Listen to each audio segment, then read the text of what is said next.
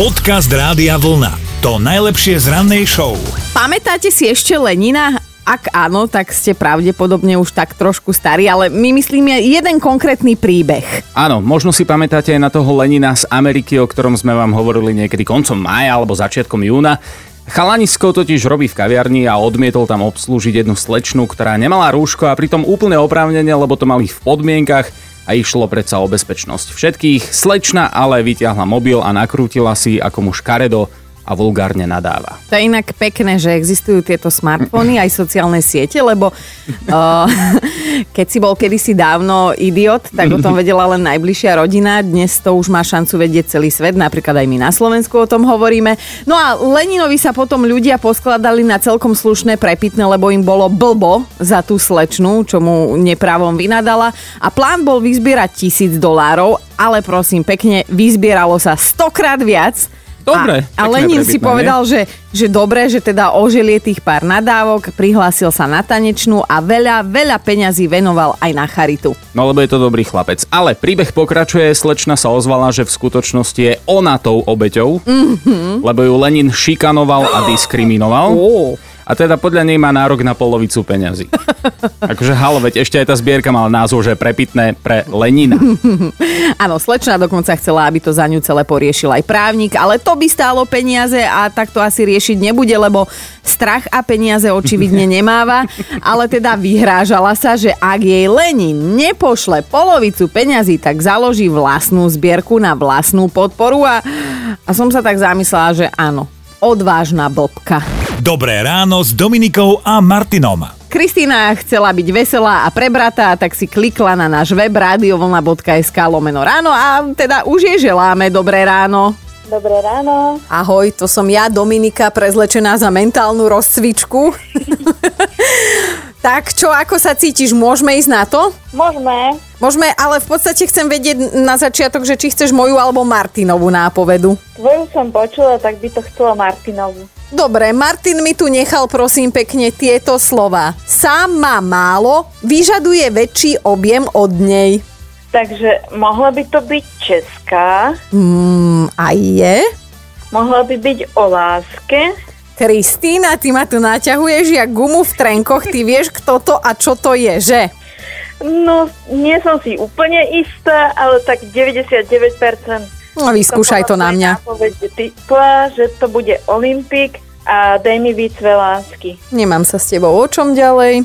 Takže tričko Radia Vlna, Kristinka je tvoje, akože si ma naštvala, lebo zás mám robotu, zás mám robotu. A vidím, že ty sa na tom dobre bavíš. Tak Kristinka, hadám už len, aby ti ten humor vydržal dnes počas celého dňa, lebo vyhrala si si mentálne prebudená. Dobre. Mohlo by aj trošku väčšie. Dobre, pošleme ti XXXXS. Dobre? Môže byť. Dobre. Ahoj, Kika, pekný ahoj. deň. Čau. Aj tebe, ahoj. Podcast Rádia Vlna to najlepšie z rannej show. Dnes je už 21. júl. Chápeš? Dobre dramatično. Mm, veľmi pekné. No a tento rok to teda vyšlo takto pekne na útorok. Najviac sa z toho asi tešia Danielovia, lebo majú meniny.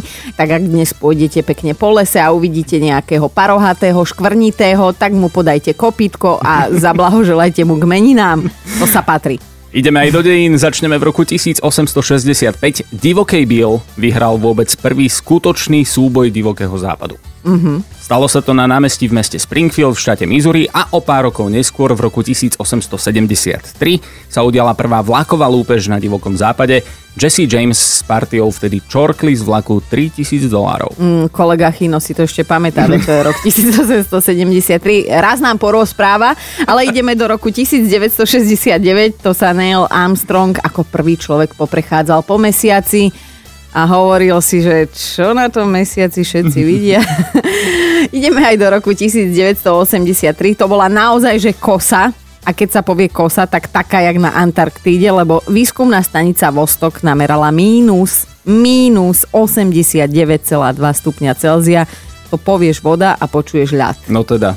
Narodeniny by oslavovali hneď dve veľké legendy. Spisovateľ Ernest Hemingway, legenda, ktorá v 53. a 4. dokonca získala aj Pulitzerovú cenu. Dnes by mal už 121 rokov. Mm-hmm. Vieš, tak jak Chino zhruba, nie?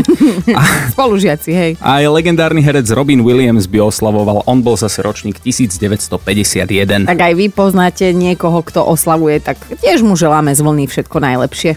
Dobré ráno s Dominikou a Martinom. Sú ľudia, čo v rámci voľného času chodia najradšej na turistiku a potom sú také tie typy, čo obľúbujú múzea a niektorí už na to majú vek, že ich potom znútra ani nechcú pustiť von, ale pre tých ostatných vzniká na Slovensku celkom slušná novinka. A vzniká na východe krajiny a nedaleko veľmi prísne stráženej šengenskej hranice bude Slovensk- medzi Slovenskom a Ukrajinou. Budeme môcť čoskoro obdivovať múzeum pašeráctva. Mm-hmm. Lebo veď tam o tom vedia svoje. Exponáty budú v kovových kontajneroch, v ktorých sa presúvajú tovary, vieš, tých takých veľkých. Mm-hmm.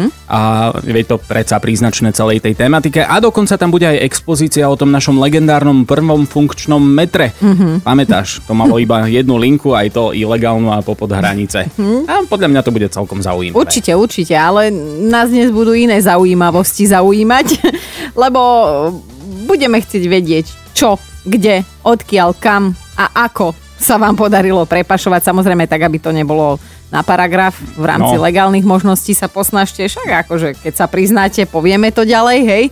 Ale také veci, že frajerku na intrak som prepašovala, l- prefašoval frajerku, bože, dobre, alebo milenca zo spálne na balkón a tak ďalej. Dajte vedieť, šeli, šeli čo napíše sám život, no. Podcast Rádia Vlna to najlepšie z rannej show. Zuzka, ty si napísala príbeh svojich rodičov. chodili na nákupy do Maďarska alebo do Polska za čias socializmu. Uh-huh. Vtedy bol vlastne obmedzené e, vývoz valút hej, do zahraničia a mohli nakupovať len určité množstvo tovaru, takže mamka nám rozprávala, že vlastne ako pašovala v spodnom prádle forinty naviac, Oh. mali povolené a ako potom vlastne nakupovali, lebo ona rozprávala maďarsky veľmi dobre, takže chodili je nakupovali a hlavne taký tovar, ktorý u nás nebol a otec veľmi túžil po rifliach, mm-hmm. takže mu kúpila rifle a novú košelu a keďže už to nemohli p- preniesť oficiálne, lebo to bolo naviac, takže otec pekne, krásne si oblekol rifle, na to svoje tesilové nohavice,